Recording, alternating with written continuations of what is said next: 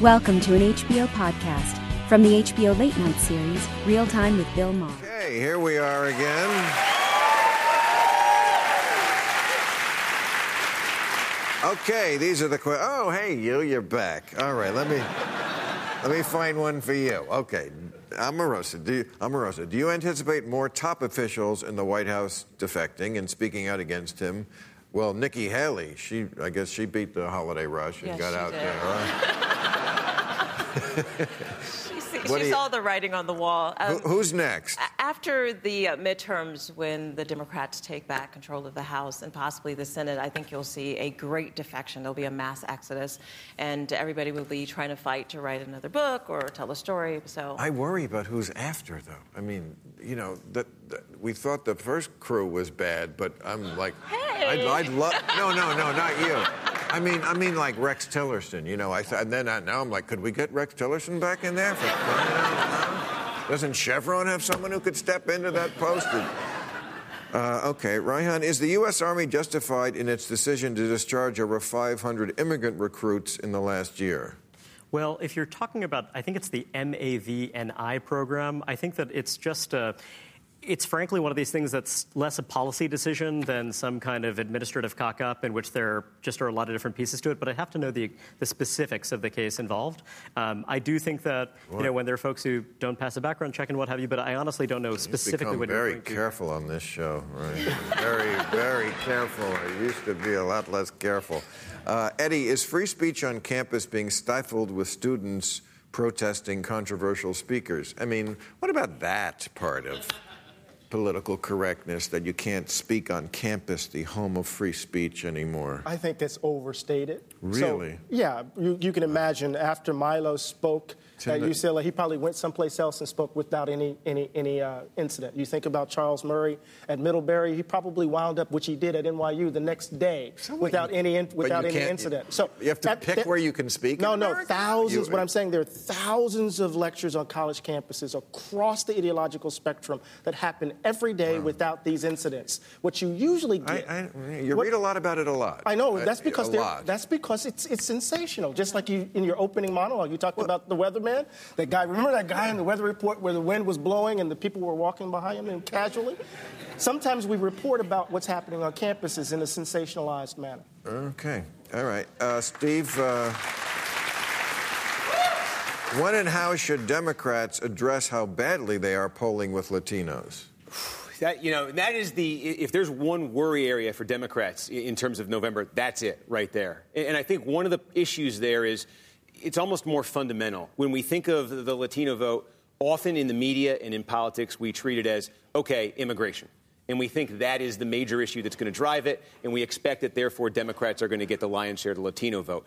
And yet, there's a recent poll that said to ask Latino voters, "What is your top issue?" It was not immigration; it was the economy. Yeah. One third of Latinos identified as conservatives, a quarter identified uh, as Republicans. I think Reihan had the poll there from a couple weeks ago that had Trump's approval in, in one hitting 41% with Latino voters. I've seen it between 35 and 41%.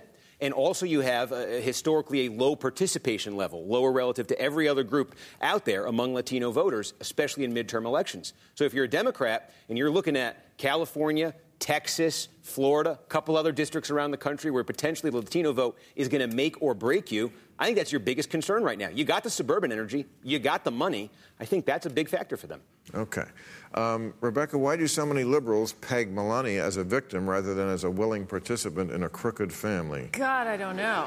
it drives me. You don't know. Even you don't know. drives me bananas Really? because there is such there's such an impulse to. I mean, maybe it's about the, you know, ever renewing hope for white women, but maybe it's about that same impulse to think to to want to make a secret hero out of somebody next to him when it is so clear that Melania, Ivanka, these women are propping him up, deriving power, participating participating in the oppression and the destruction of the democracy. And I don't know, it drives me crazy when I see this. It, it,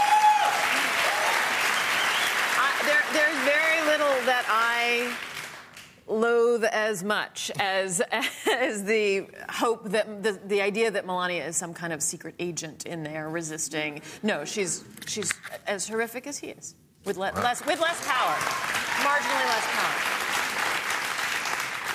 Uh, Republicans are still chanting lock her up at Trump rallies. Is it necessary for Democrats to publicly distance themselves from Hillary Clinton, I guess this says Clinton, in order to move on from 2016? It's amazing the way they, they do still. Hillary is still like as if she was as if she was president. We, Uh, it's, it's the idea that we could run away from the open calls to violent misogyny by distancing ourselves from one lady. You notice that they they shouted doesn't for matter. it doesn't. Yeah, it's not about Hillary. No. It's about lock any of them up. You said in your monologue it was Dianne Feinstein this week. Yeah. You know, it's lock her up. Lock her up. stands up stands in for a much bigger metaphor for what Yeah. they want to do. Donald Trump's political method. One of his key methods is to try to turn a strength into a weakness. So when you look at the enormous enthusiasm you have on the left, you talk about angry mobs, right? You turn it into something that looks scary and threatening so that people will rally around it. And that's part of what makes him so effective. That's why he was able to cut down all of his rivals in the Republican primaries. When he has a rival, a clearly defined rival, then he can be very, very effective at trying to turn their strengths into weaknesses. And that's why when you have an actual Democratic nominee, that's the moment when he might become a lot more politically effective than he is when he does not have a clearly defined rival. Well, that and he might just need a new chant leader. I mean, I've attended these rallies when we were on the campaign, and there's a guy at the rally who leads these chants, and he just Like might a need warm-up act? Absolutely, he just might need a new playlist instead of lock lock her up, lock her up. They might need something new to Uh-huh. say, like lock him up, lock Donald Trump up. Be a just, just the fact that we're talking about an American politician saying lock her up Yeah. about just- anybody. Not It- just an American politician, the most powerful yes, man in the world. In the world. It's Right. It's so third world, and and you know, there's so many books called basically "It Could Happen Here." I'm still surprised so many You, people. you also see populist politicians in pretty much all of the market democracies around the world who are gaining in prominence. This is not just a U.S. phenomenon, it's a global phenomenon, and I don't think we're seeing the last of it. I think we'll see more of it in the years to come. All right, thank you, everybody. Thank you, panel. Tune in next week. You'll enjoy it. Catch all new episodes of Real Time with Bill Maher every Friday night at 10, or watch him anytime on HBO On Demand. For more information, log on to HBO.com.